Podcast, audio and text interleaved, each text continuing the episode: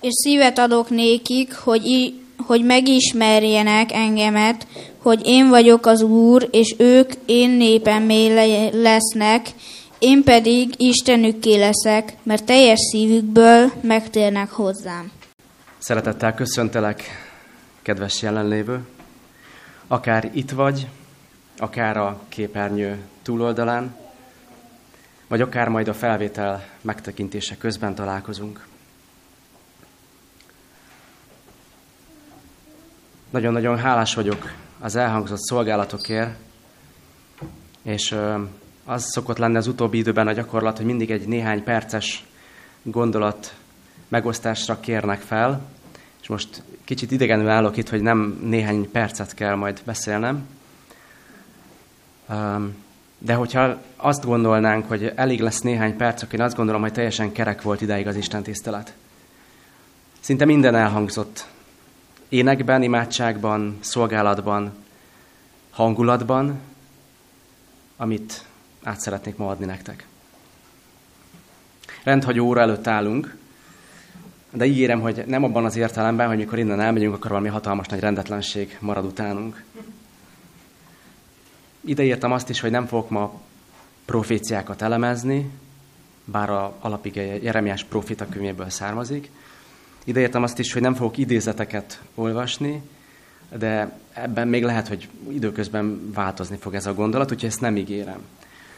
Tisztában vagyok azzal a dologgal is, hogy ha most 35 percet fogok itt beszélni, akkor abból mintegy egy 2,45 perc fog megmaradni majd bennetek.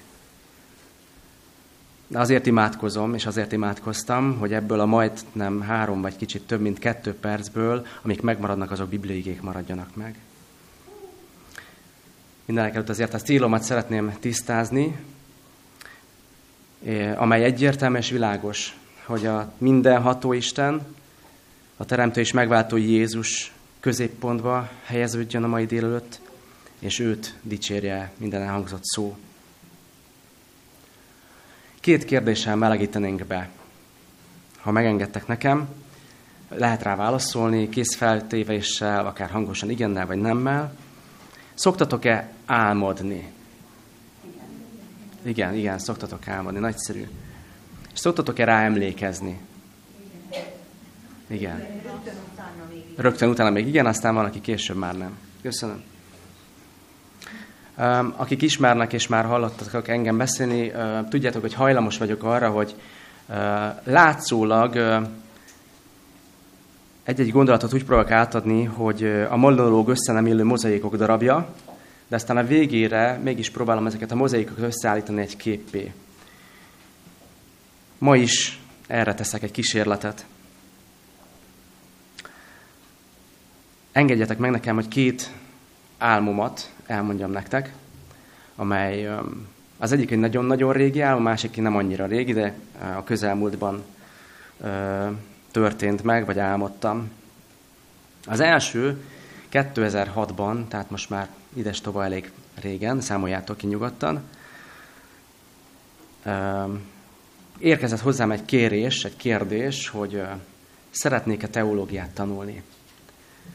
Akkoriban nagyon aktív voltam így a közösségi életben, sok-sok ifjúsági konferenciát, tábort, Péterrel együtt is terveztünk, szerveztünk, és hát felé is elhangzott ez a kérdés, és felém is elhangzott ez a kérdés, és este, mikor lefeküdtem, előtte nagyon betekedtem, éppen Robi barátommal egy albérletben laktunk, a kis szobában voltam, mikor imádkoztam, gondolkodtam, és nem tudtam aludni. Mert ez a kérdés elérkezett hozzám, hogy mit szólnál hozzá, ha eljönnél teológiát tanulni? Hát úgyhogy nyugtalanul feküdtem le, mert, mert két válasz lehetőség volt a fejemben.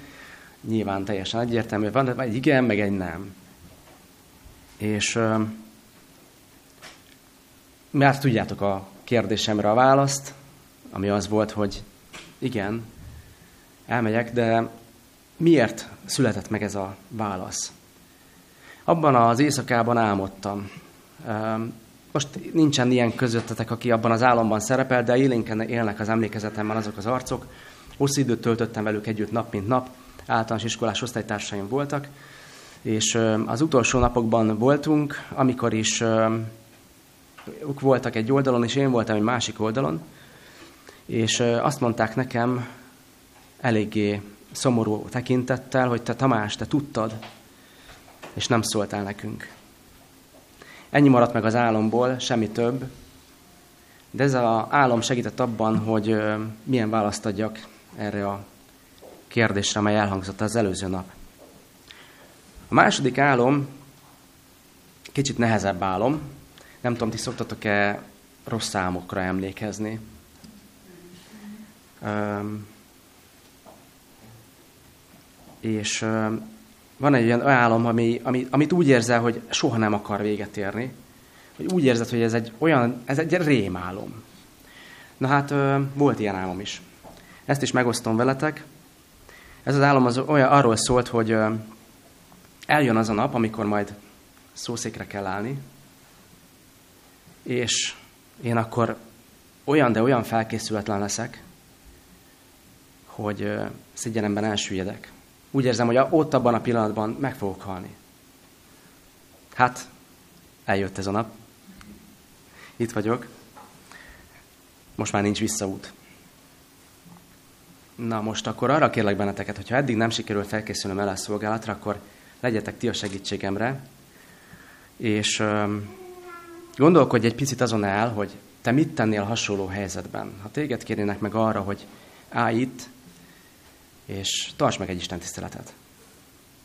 Itt állsz és beszélni kell. Ja, bocsánat, nem, még nem, még nem ott tartunk, mert hogy Csaba előző napokban fel fog hívni, Eppel Csaba, aki ma nincsen itt, de üdvözöljük innen is, fel fog hívni, hogy ugye a bulletént a mai napnak a forgatókönyvét összeállítsa, és akkor előtte el fogja kérni az Isten tisztelet címét, meg egy alapigét. Eddig tudtatok követni gondolatban? Köszönöm. Most segítségképpen, tehát akkor most már tudjátok, hogy mi a feladat. Egy címet kell kitalálnatok a fejetekben, és ahhoz egy alapigét, vagy egy alapigét, és az egy címet. Ez már rátok van bízva. Hogy segítsek nektek, több mint 30 ezer lehetőségetek van, hogyha alapigét akartok választani. Egészen pontosan, akik szeretik a számokat, és erre figyelnek nagyon oda. Tudom, hogy a legnagyobb fiam is ilyen, úgyhogy ha hallasz, akkor majd vissza fogom kérdezni, hogy milyen szám hangzott el. Az Ószövetség 39 könyve 929 fejezetet tartalmaz, és 23.214 verset tartalmaz, míg az Új Szövetség 27 könyvet, 260 fejezetet és 7959 verset tartalmaz. Hogyha ezt mind összeadjuk, akkor 31.173 versből áll. Tehát elég könnyű a feladatotok, ebből lehet választani. Oké. Okay. Köszönjük szépen, ennyit a száraz számokról. Jó, ezt is letudtuk, ezt a részét is a dolgoknak. De amikor én készülök egy hirdetésre, vagy egy, vagy egy rövid gondolatra, akkor mindig bennem egy kérdés motoszkál, mégpedig az a kérdés, és egy olyan kérdés, amely általában, hogyha egy ilyen közegben vagyunk, akkor egy általam elképzelt ideális hívő ember számára ezeket a kérdéseket tehetnénk fel, hogy mit, mikor, hogyan tegyen, vagy miért, vagy tegyen, vagy ne tegyen. Egyet lehet érteni ezzel a gondolat, hogy ilyen kérdések keressünk együtt választ? Egyet, egyet, együtt tudtok vele érteni? Van, aki igen, van, aki talán nem hogyha azt mondom, hogy mit ne tegyen, akkor elég lenne csak felolvasni a tíz parancsolatot, és akkor be is fejezhetjük azzal az Isten tiszteletet, nem? Legalábbis az első részét akkor ezzel letudtuk. De hogyha ezen a vonalon mennénk tovább, lehetséges lenne a következő alapige. Például nem ez volt az alapige, mindjárt arra is rá fogunk térni. A következő alapige, ugye a szombatiskolánk az Efézusi levéllel foglalkozik, kézenfekvő lenne, hogyha abból választanánk egy alapigét. Nagyon-nagyon szép bilégék vannak az Efézusi levélben. Most felolvasok ebből kettőt, csak a gondolatkísérlet kedvéért. Legyetek pedig egymáshoz jóságosak, irgalmasok, megengedvén egymásnak, miképpen az Isten is a Krisztusban megengedett néktek, írja a negyedik fejezet 32. verse. Vagy az ötödik fejezet második verse így szól, és járjatok szeretetben, miképpen Krisztus is szeretett minket, és adta önmagát érettünk ajándékul és áldozatul az Istennek, kedves, jó illatú. Választottuk ezt a két alapigét, de most átmenetileg félretesszük ezt a két igét. Egy kis tornára foghatók vagytok? de mivel délelőtti óra van, ezért most nem kérlek, hogy álljatok föl és tornázunk együtt, hanem arra kérlek, hogy gondolatban egy picit tornáztassuk meg magunkat. Gondoljatok kérlek egy olyan szóra, egy olyan érzésre, egy olyan fogalomra, amihez, hogyha hozzátesztek egy fosztóképzőt, akkor azzal találkozunk, hogy mind a világ, mind a társadalmi szint, ugye nyilván zárójelbe teszem, hogy gyülekezeti szint itt szóba se jöhet, tehát ez kizárt, mind egyéni szinten jelenlévő jelenség. Jó? Nem tudtam volna ennyire bonyolultabban megfogalmazni a feladatotokat, ugye? Tehát még egyszer egy gondolat, egy érzés, amelyet aztán egy fosztóképzővel toldunk meg, és amely jelen van társadalmunkban, jelen van egyéni szinten, és ez egy ilyen jelenlévő jelenség, úgy általában. Nem kell kimondanatok, gondoljatok csak erre. Mint ahogy többen tudjátok, mostanában a hétköznapjaim egy bizonyos részen nagyon fixen, sőt van úgy, hogy egy nap akár többször is programunk az, hogy az onkológiai intézetet látogatjuk, most éppen édesanyámmal. Innen üdvözlöm Elon Muskot, szerintem a kis, mi kis 2006-os autónk, ami akkor készült, is önvezető lehetne, hiszen annyira tudja már az útvonalat, hogy már magától oda találna, nem is nekem kéne oda vezetni. És hát még benne van a T is, meg az S is, mint a fiam nevében is, vagy akár az enyémben is. Sokat ülünk ott az onkológiai intézetben, és sokat várunk. Az ottani emberek, akik ott összegyűlnek, szintén sokan vannak együtt, és sokat töltenek egy időt egy helyen, mert sokat várnak. Sokat várnak valamire. Sokat várnak együtt valamire. Amikor alapigét kerestem, több is a fülemben csengett. És nem az volt az első, amit köszönettel Ferkótól meghallgathatunk, de Jeremiás könyvéből volt ez az első, az első gondolatom, ebből a könyvből való volt, de mint mondtam, nem ez, amit olvasott. A választott annak az igének a kereszt hivatkozása.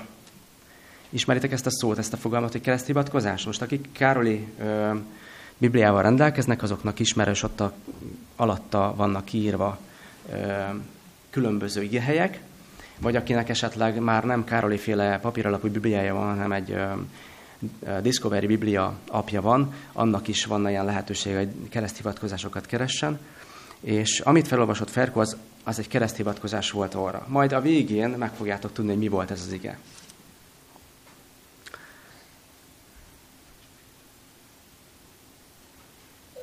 Aztán azok az emberek is várnak valamire úgy, amint az említett onkológiai folyosón ülő emberek, akik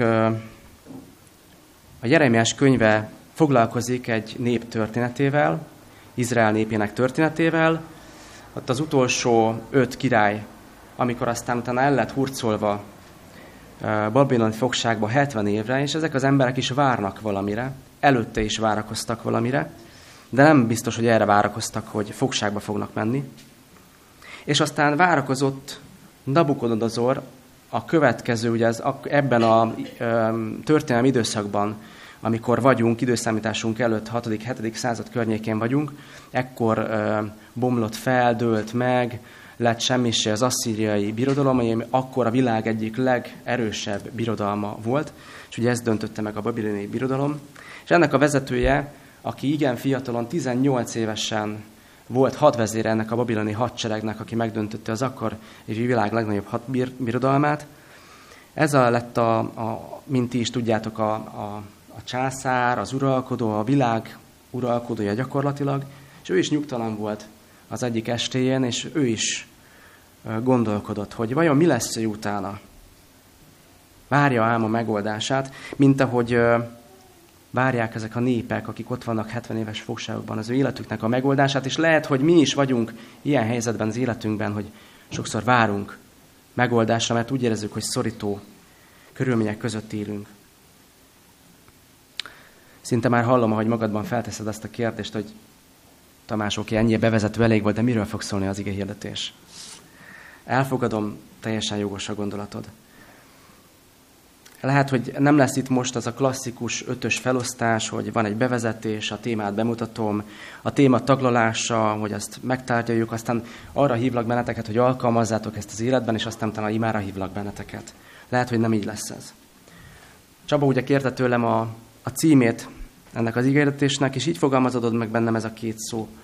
Ajándék, vagy eredmény. De mi az az ajándék, vagy mi az az eredmény? A korábbi gondolattornára, amire emlékeztek még, hogy mondtam, hogy gondoljatok, ha, e, ha egyetlen, ha közösen ugyanarra a szóra gondoltunk, akkor kapcsolódni fogsz a címhez. Nem biztos, hogy ezt el fogom most árulni, és nem biztos, hogy kérem tőletek, hogy most áruljátok el, hogy ti mire gondoltok. El kell mondom azt is, hogy amikor készülünk egy ilyen szolgálatra, akkor nem helyes egyetlen bibliai szöveget sem kiragadni a kontextusból, a környezetből, mert ezzel akár egy torsz képet is adhatunk át a hallgatóságnak a valódi jelentéséről. Ennek megfelelően beszélnünk kell Jeremiás könyvéről egy kicsit. Ugyanakkor tudom, hogy vannak nálam szakavatottabbak, akik ezt megtehetik. Akár majd egyszer megkérhetitek Stramski István testvér, lelkész testvért is, hogy tartson. Nagy, én nagyon régen sokat hallgattam őt, amikor um, akár a királyságról, az egységes vagy a kettészakadt királyságról nagyon mélyre ható gondolatai vannak, akár majd ti is kérhetetek, hogy beszéljen erről. Mert végtelenül mozgalmas, ahogy említettem az előbb, és a világ történelmet, tehát valódi világ történelmet alakító években járunk, évtizedekben járunk itt. Jeremiás az időszámításunk előtti 626-ban kapta meg az elhívását, és a bibliai um, történelmet, hogyha valamennyire is, akik valamennyire is ismerik, tudják, hogy vannak egy bizonyos év, évtizedek, amelyek valahogy állandóan ismétlődnek. Akár Mózesnél. Ha tudtok nekem mondani, hogy milyen felosztása volt Mózes életének, milyen életszakaszokra lehet bontani, hány éves kortörténetre lehet lebontani az ő életszakaszait? 40 év, 40 év. És nézzük meg, milyen véletlen Jeremiás szolgálata is pont 40 év volt. Tehát, amit mondtam, időszámításunk előtt 626-ban Jósiás király uralkodása 13. évében kapta első profétai látomásait, és egészen a babiloni fogság kezdetéig, időszámításunk előtt 586-ig szolgált. Jósiásról is lehetne nagyon-nagyon sokat beszélni, akkor azért az, a népnek nagyon sok rossz uralkodója volt, de közülük kiemelkedik Jósiás aki képzeljétek el, hogy 7-8 éves korában lett uralkodó, és 20 éves korában már olyan, de olyan törvényeket hozott, amelyek mind a mai napig érvényben vannak Izraelben. És nagyon-nagyon pozitívan befolyásolták az akkor Izrael népének a, a történelmét. Jeremiásról tudunk talán a legtöbbet a proféták közül, és talán, de nem csak emiatt mondhatják róla többen, hogy a legemberi proféta volt. Hát nyilván, akiről legtöbbet tudunk, akit legjobban ismerünk, úgy azt érezzük magunkhoz talán a legközelebb. De, de nem csak ezért volt Jeremiás, bocsánat, a, a legemberibb. Érdemes kutatni, és úgy hallottam, hogy vannak, akik Jeremiás könyvvel foglalkoznak most, akár nekik is külön az ő személyével kapcsolatban kutakodni tovább. Érdemes utána olvasni, érdemes akár délután is, majd nem itt és most, hanem hogyha hazamentek, felelhettek videókat, különböző előadásokat a Jeremiásról és az a szolgálatáról. Jeremiás Isten emberének egy olyan csoportjához tartozott, akinek sors része az állandó szenvedés volt. Olyan proféta volt, akit Jahve arra rendelt, hogy jelentős szerepet töltsön be Júdában, és azt hagyja egyetlen testamentumként örökségül az emberiségnek, hogy Isten népért és hazánkért minden időben érdemes szenvedni. És most egy hatalmas nagy történelmi ívre gondoljatok. Jeremiással kezdődött, Jézussal folytatódott a profétai szenvedés, ami az evangéliumban a megváltó halálával teljesedett be az Ószövetségben elindult folyamat a názárat Jézus szolgálatával és szenvedésével ért célhoz. És akkor közben feltesszük magunkban a kérdést, hogy mi ez az ajándék, vagy mi az az eredmény. Hozzá kell tennem, hogyha kisgyermekes szülőként ülsz itt, vagy hallgatod, És kedvet kaptál arra, hogy akkor ma, na most akkor Jeremiás könyvét esténként az lefektetés előtt olvast a gyermekednek, akkor egy picit még gondold át, vagy beszéljünk majd róla még utána. Nem biztos, hogy ez az első, amit javaslok. De mégis most egy kicsit foglalkozunk, nem annyira mélyen Jeremiás könyvéből, és akkor most érkeztünk el az alapigénkhez, amit Ferkó felolvasott, és akkor most olvasnám egy kicsit a tágabb környezetével együtt ezt, a, ezt az igét. Tehát Jeremiás könyve 24. fejezet első hét versét olvasom. Látomást mutatott nékem az Úr, és imé két kosár füge volt letéve az Úr temploma előtt, miután Nabukodonozor babiloniai király Jékóniást, Joákimnak, a Júda királyának fiát, és Júdának fejedelmeit, és az ácsokat és a kovácsokat fogságra hurcolta. Jeruzsálemből, és elvitte őket Babilonba. Az egyik kosárban igen jó fügék voltak, amilyenek az először érő fügék. A másik, másik kosárban pedig igen rossz fügék voltak, sőt, ehetetlenek a rosszaság miatt. És mondta az úr nekem, mit látsz te, Jeremiás? És mondtam, fügéket. A jó fügék igen jók, de a rosszak igen rosszak, sőt, rosszaságok miatt ehetetlenek. És szólt az Úr nekem mondván, ezt mondja az Úr, Izrael Istene. Mint ezeket a jó fügéket, úgy megkülönböztetem a Júda fogjait, akiket e helyről a kádorosok földjére vitettem, az ő javukra, és őket szemmel tartom az ő javukra, és visszahozom e földre, és megépítem, és el nem rontom, és beplántálom, és ki nem szaggatom. És szívet adok nekik, hogy megismerjenek engemet, hogy én vagyok az Úr, és ők én népemmé lesznek, és én pedig Istenökké leszek, mert teljes szívükből megtérnek hozzám.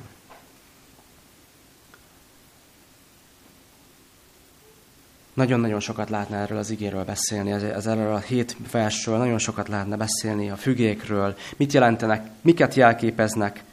Érdekes, hogy a leírata is, hogy maga a Biblia magyarázza meg, hogy ez tényleg egy látomás volt, hiszen Jeremiás szolgálata, ugye, amint említettem, a babiloni fogság ig, annak a kezdetéig tartott, és mégis Jeremiás előtte látta mindezt, tehát ez egy valóban látomás és leírja az akkori szóhasználattal, hogy mindenkit elvittek gyakorlatilag fogságba, az ácsot, a kovácsot, és, és mindenkit.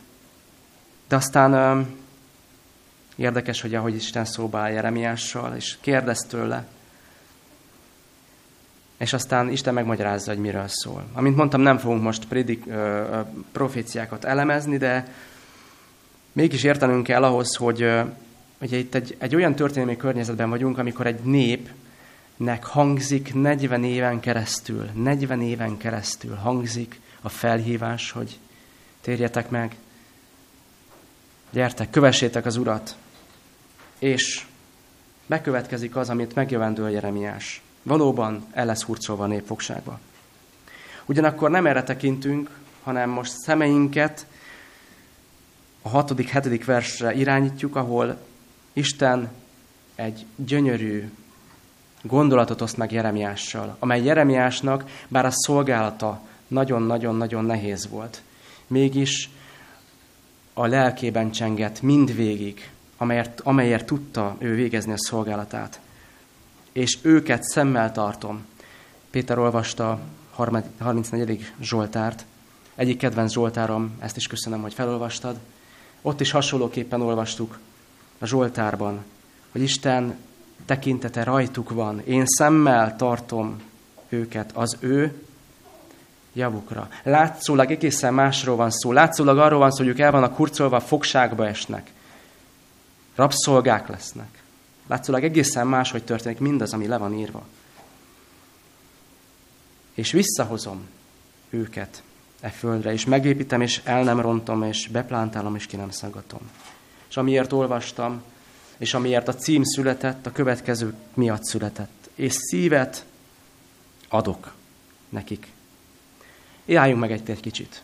Mi az, hogy szívet adok nekik? Miért ezek az emberek valami különleges biológiával rendelkeznek? Nekik nincsen szívük? Akkor hogy élnek? Mire gondol itt Isten? Mit jelent az a szó? Meg tudjátok-e fogalmazni, mit jelent az a szó a Bibliában, hogy szív? Most szabad válaszolni.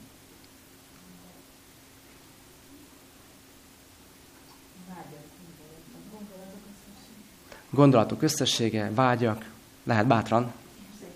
Érzések. Jellem.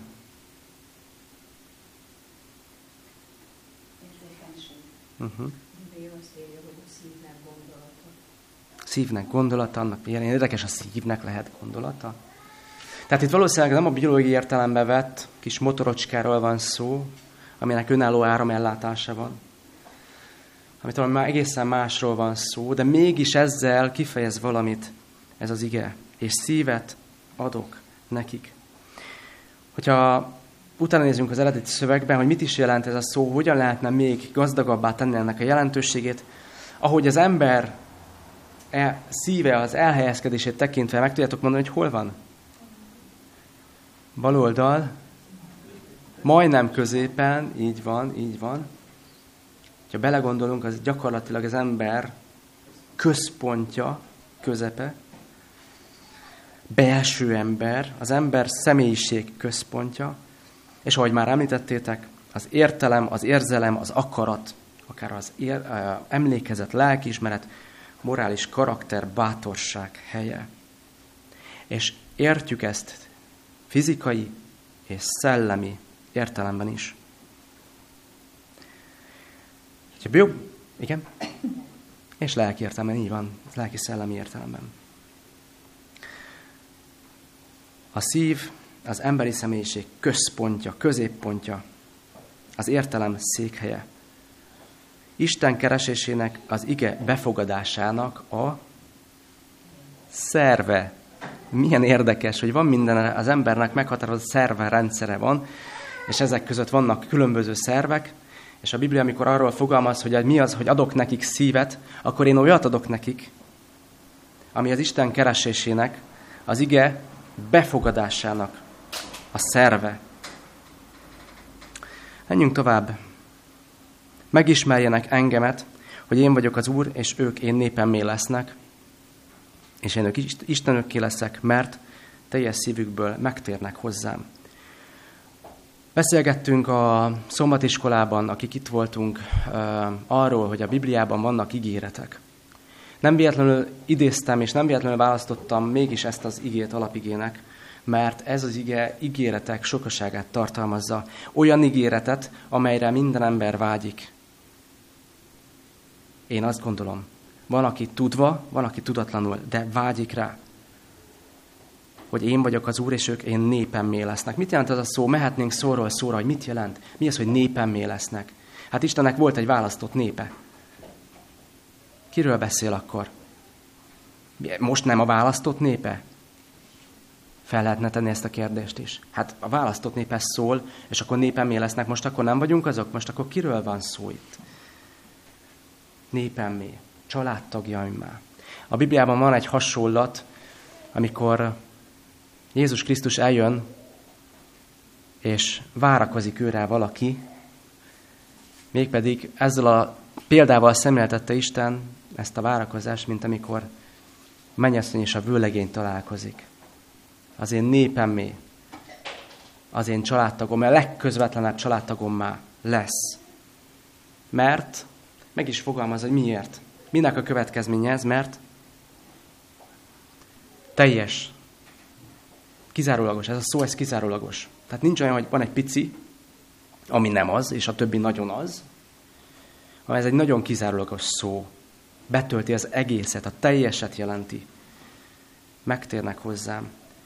A kedvenc, egyik kedvenc szavam a Bibliában a megtérés szó, de annyira csodálatos, olyan felfoghatatlan, annyira, annyira lerajzolhatatlan, annyira követhetetlen ez a folyamat, hogy megtérés.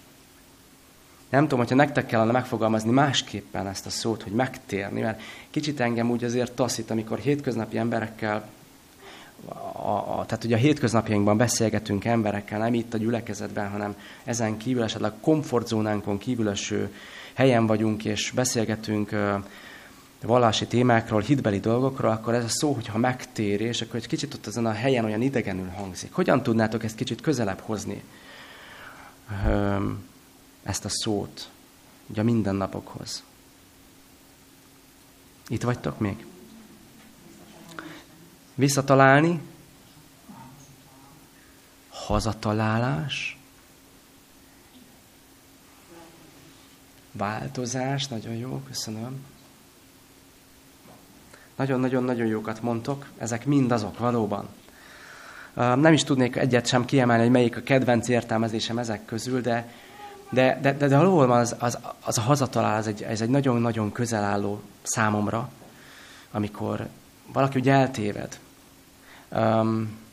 A mai világban nagyon-nagyon sokat közlekedünk, régebben sokkal kevesebbet közlekedtünk, az agglomerációval, a városiasodással nagyon sok kicsi, apró részre bontódott a, a földrajzi helység, és valamikor nem találunk oda valahova, vagy hallottunk olyat is, hogy valaki nem talál haza, de van nekünk sokszor segítségünk, a telefonunkon már mindenhol elérhető az útvonal tervező, hogy hogyan találjunk haza. Nekünk is van egy ilyen, nem erről szeretnék beszélni, de hogy, de hogy uh, hazatalálni azért sokkal kézzelfoghatóbb és befogadhatóbb talán a megtérés ilyen tekintetben. De aztán van egy olyan gondolata is ennek, hogy visszahúzódik, tudni illik a vízszint a korábbi állapotára. Amikor, amikor a Duna kijönt, itt most többségileg olyan emberek vagyunk, akik ismerjük a Duna folyót, mert közel lakunk hozzá, és biztosan éltetek meg, meg már olyat, hogy árvíz volt.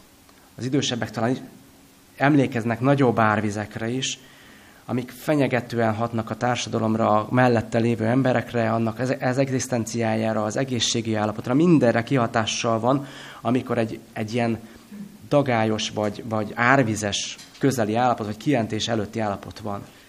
És a hazatalál, vagy visszatér, ilyen értelemben is érthető, visszahúzódik.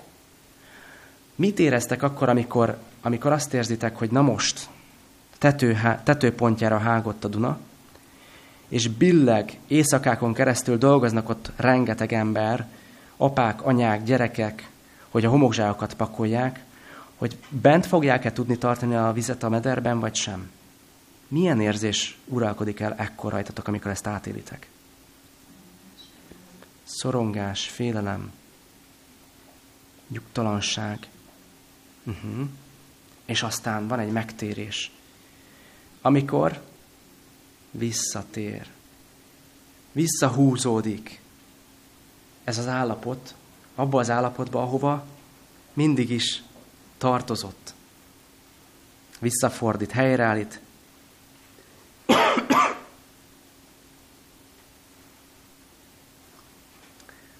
Elfordul, visszafordul, odafordul Istenhez.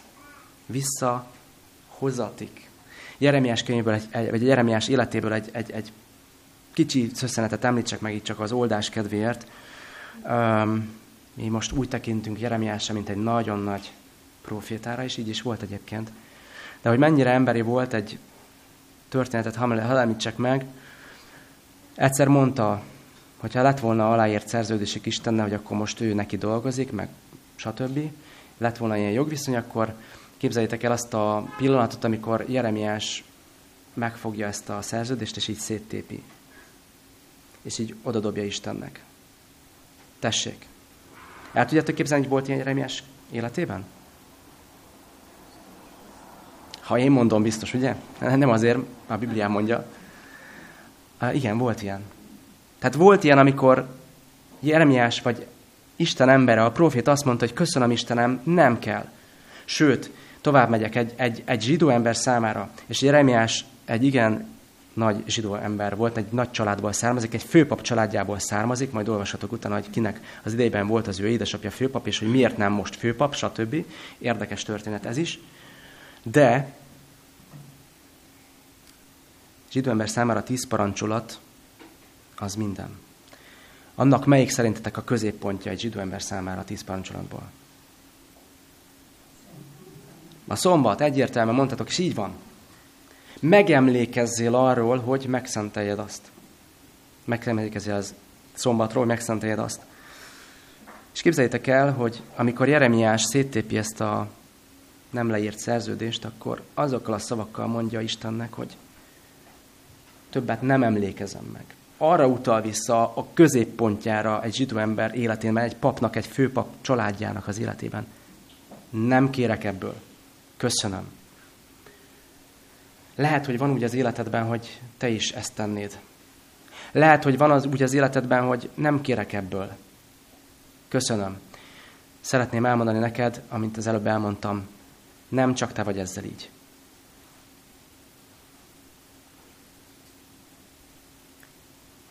És lehetne még sokat mondani, de a végéhez kell érjek. Ezért néhány gondolatot átugrom. Nem tekintem feladatomnak, hogy izraeli nép akkori helyzetének okait most vizsgáljam, vagy párhuzamot keressek jelen korunk, vagy az egyéni életek között. Lehet néha, vagy sűrűn úgy gondolod, hogy nem látsz semmit előre, a lelked nyugtalan, a szíved zakatol, és a fejed zsong. Mintha egy autóban ülnél a szakadó esőben, és melletted halad egy kamion, de olyan sűrűn esik az eső, hogy az ablaktörlő úgyis alig bírja letörölni a, lap, a vizet az ablakról, ahogy esik, de ez a kamion beterít téged azzal a vízfüggönnyel, amit nem látsz át. El tudod képzelni ezt a helyzetet? Mintha ez a kamion beteríteni egybefüggő vízfüggönnyel az autódat, és nem látsz semmit. Pánik uralkodik el rajtad. Ugyanakkor nagyon is valóságosan bele tudok helyezkedni azokba az élethelyzetekbe, amit akkor átéltek Jeremiás könyvében említett emberek, mind a nép, mind Nabukodonozor, mind akár most ti, ha egy ilyen helyzetben vagytok. Anyagi válság, egzisztenciális válság, el lett víve a nép fogságra, megszakadt minden, megszakadtak emberi kapcsolatok, esetleg valaki meghalt abban a családban. Egybefüggő vízfőkönyvvel előttünk nem látunk semmit. Egészségügyi problémák, krízisek, reményt vesztettség. Küzdesz-e azzal, kedves jelenlévő, vagy, vagy aki hallod ezeket a szavakat, hogy fájnak, hogy megbántottak, hogy fájnak a sebek, és hogy nem gyógyulnak? Küzdesz-e azzal, hogy jobb ember szeretnél lenni? Küzdesz-e azzal, hogy akaratodon kívül, vagy éppen akaratoddal a jó ügy érdekében másokat megbántasz? Van-e szorongó, szorongató életkörülményed? Testi gondok gyötörnek-e? Szoktál-e úgy érezni, hogy a lelki terhek súlya alatt már-már összeomlasz? Küzdesz-e azzal, hogy amit eddig jónak, meg ingathatatlan igazságnak hittél, számodra már nem az? Csalódtál-e Istenben, mert nem úgy alakulnak dolgaid, az emberi kapcsolataid, ahogy vártad? Ne feledd, Jeremiás is csalódott. Felmondott, és és mindvégig hitt Isten ígéreteiben, tudta, hogy valóság lesz, mint ahogy lett is mindaz, amit Isten megígért. Tudjátok, azon szoktam gondolkodni, hogy ahogy az egészséges életmód képviselőjeként túl szoktam hangsúlyozni a táplálkozás szerepét, úgy a lelki, vallási kérdésekben is néha túl hangsúlyozzuk saját szerepünket, és morális, szerelői képességünket, mind magunkat és mind társainkat illetően. Mindezek mellett pedig szánkkal ugyan valljuk Krisztus mindenhatóságát, mégis a belső békétlenség, arra enged következtetni, hogy a mindenhatóba vetett bizalom még nem épült ki teljesen. Azonban ez ne szegje kedvünket, mert maga Jézus üzeni ma is nekünk. Békességet hagyok néktek, az én békességemet adom nektek, és nem úgy adom néktek, mint a világ adja. Ne nyugtalankodjék a ti szívetek, se ne féljen. Most már megvan az a érzés, amire fosztóképzővel gondoltunk? Mit kínál nekünk Isten? És mit mond? Mi ez? Eredmény vagy ajándék? Gondolkodjatok erről tovább. Jézus üzeni ma is nekünk. Békességet hagyok néktek. Az én békességemet adom nektek. Nem úgy adom néktek, mint a világ adja. Ne nyugtalankodjék a ti szívetek, se ne féljen. Amen. Teremtő Istenünk, mindenhat Úrunk, hálásak vagyunk, hogy a Te szavaid megörökítettek a számunkra. Hálásak vagyunk, hogy leírattak történetek, de nem csak a történetek irattak le, hanem a Te szavaid, amelyeket nekünk üzensz. Akár a profitákon keresztül, akár Jézus Krisztuson keresztül. Hálásak vagyunk azért az ígéretért, amelyet sok száz évvel ezelőtt megfogalmaztál, hogy Te adsz nekünk majd szívet, olyan szívet, amely Te hozzád vágyódik vissza. Hálásak vagyunk azért, hogy a Te szabad az lehetetlen, hogy hazudjon, hiszen minden, amit Te szólsz, az megtörténik. Ugyan most még nem látjuk, mert most még a kilátásunk akadályozott, de te tudjuk, hogy te az ígéreteidet véghez viszed. Urunk Istenünk, tégy bennünket alkalmassa arra, hogy meghalljuk a te szódat, meghalljuk a te hívásodat, és erre tudjunk válaszolni. Szeretetből, hittel, hiszen ezért fáradozott minden te szolgád, ezért jött el Jézus, ezért halt meg, és ezért támad fel. Köszönjük ezt te neked, legyen áldott a te kegyelmed, a te jóságot, a te hírkalmat, a szereteted mindörökké most, és most. Amen. Jeremiás 29. fejezet, 11. verse. Mert én tudom az én gondolataimat, amelyeket én felületek gondolok. Azt mondja az Úr, békességnek és nem háborúságnak gondolata, hogy kívánatos véget adjak néktek. Amen.